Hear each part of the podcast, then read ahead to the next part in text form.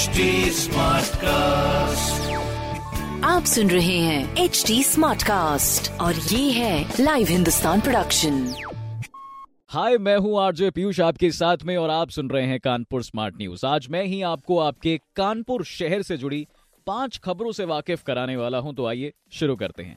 सबसे पहली जो कानपुर शहर की खबर है वो बड़ी ही खास है, CSJM यूनिवर्सिटी से जुड़ी है। काफी बड़ी यूनिवर्सिटी हमारे कानपुर शहर की और कानपुर शहर की CSJM यूनिवर्सिटी का आज 57th फाउंडेशन डे सेलिब्रेट होने वाला है यूनिवर्सिटी कैंपस में, जिसके लिए तैयारियां पूरी जोरों शोरों से कर ली गई हैं।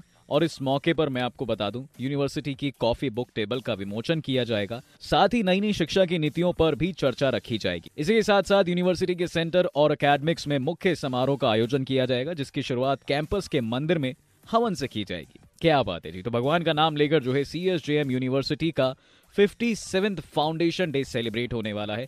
इसके बाद CSJMU के VC प्रोफेसर यानी विनय कुमार जी और डॉक्टर वंदना पाठक जी कैंपस और औषधि वाटिका में तकरीबन 570 पौधे भी लगाने वाले हैं। यूनिवर्सिटी के इस स्पेशल दिन पर एक स्पेशल कवर भी रिलीज किया जाएगा ताकि लोगों तक ये ज्यादा से ज्यादा बात पहुंच सके। और सबसे अच्छी बात मुझे ये लगी कि पौधे लगाए जाएंगे, हरियाली जो है हमारे कानपुर शहर में बढ़ाई जाएगी CSJM यूनिवर्सिटी के प्रोफेसर्स द्वारा।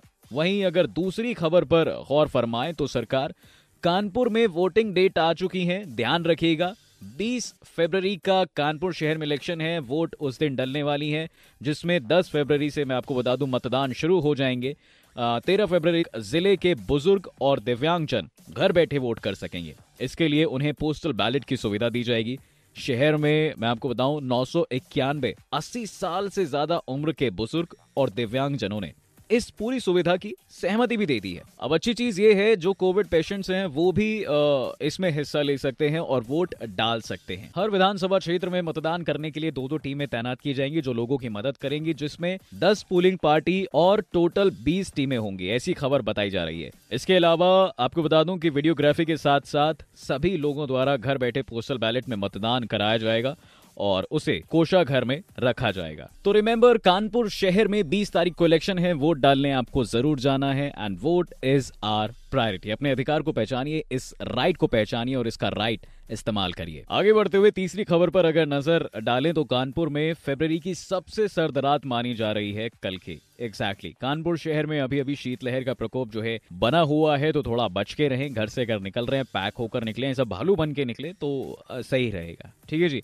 वहीं दूसरी तरफ सोमवार को जब सुबह बर्फीली हवाएं चली तो पूरे शहर में ठंड का माहौल जो है बढ़ता चला गया। वहीं धूप से कुछ राहत मिली लोगों को, लेकिन शाम में फिर से सर्दी का माहौल जो है बन गया था। और इस मौसम बदलने का पूरा असर आपकी सेहत पर दिख रहा था, तो प्लीज जरा संभल के रहें, क्योंकि एक बार फिर से मौसम आज करवट ले सकता है। कुछ इलाकों में बूंदाबांदी हो सकती है। मौसम विभाग का ऐसा कहना था कि बुधवार को बारिश कानपुर शहर में हो सकती है। अब तक ये फरवरी महीने में सबसे सर्द रात बताई जा रही है और इस रात का पारा मैं आपको बता दूं मौसम विभाग के द्वारा 4 डिग्री दर्ज किया गया। तो भैया अपना ख्याल रखें, सर्दी से थोड़ा बच के रहें। दोबारा फिर से कह रहा हूं मैं आपसे, रात में बाहर ना निकलें, क्योंकि मौसम विभाग के अनुसार अभी रात में टेम्परेचर गिरना जारी रहेगा और खुले क्षेत्रों में घना कोहरा भी जो है ज्यादा हो सकता है। और यार, ये बारिश होने का मामला बुधवार को बहुत दिनों से चल रहा था, मैंने इस पे ध्यान ही दिया, मुझे ध्यान ही नहीं रहा और मैं कपड़े बाहर सुखा के आ गया। लेकिन आप ऐसी गलती मत करिएगा, एक बार जरा देख लीजिए बाहर जाकर निकल कर मौसम की बारिश का हो रहा है या फिर नहीं हो रहा है, क्योंकि आज आनी संभव है बारिश भाई कानपुर शहर में। चौथी खबर हमारी आज की ये है, गंगा बैराज से दूसरे दिन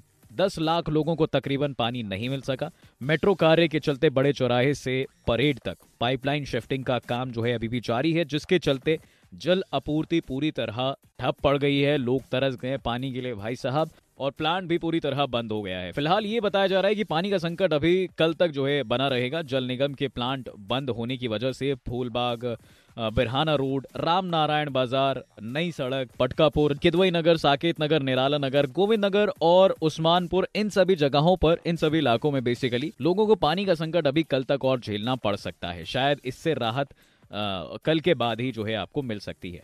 पांचवी और आखिरी खबर पर ध्यान दें तो UPCA यानी उत्तर प्रदेश क्रिकेट एसोसिएशन की ओर से कमला क्लब और ग्रीन पार्क में 5 दिन रणजी कैंप समाप्त होने के बाद टीम प्रबंधक ने अंतिम एकादश और मंथन शुरू कर दिया है, जिसके बाद संतुलित टीम के साथ बेहतर खिलाड़ियों का चयन, कोच के लिए काफी चुनौती भरा होने वाला है।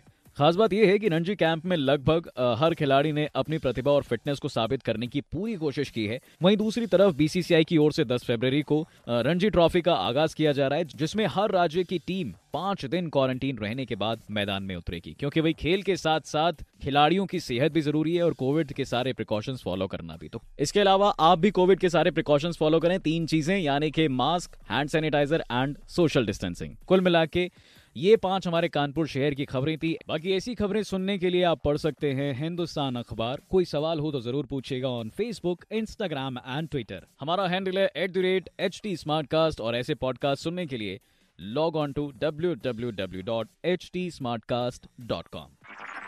आप सुन रहे हैं HT Smartcast और ये था live Hindustan production HT Smartcast।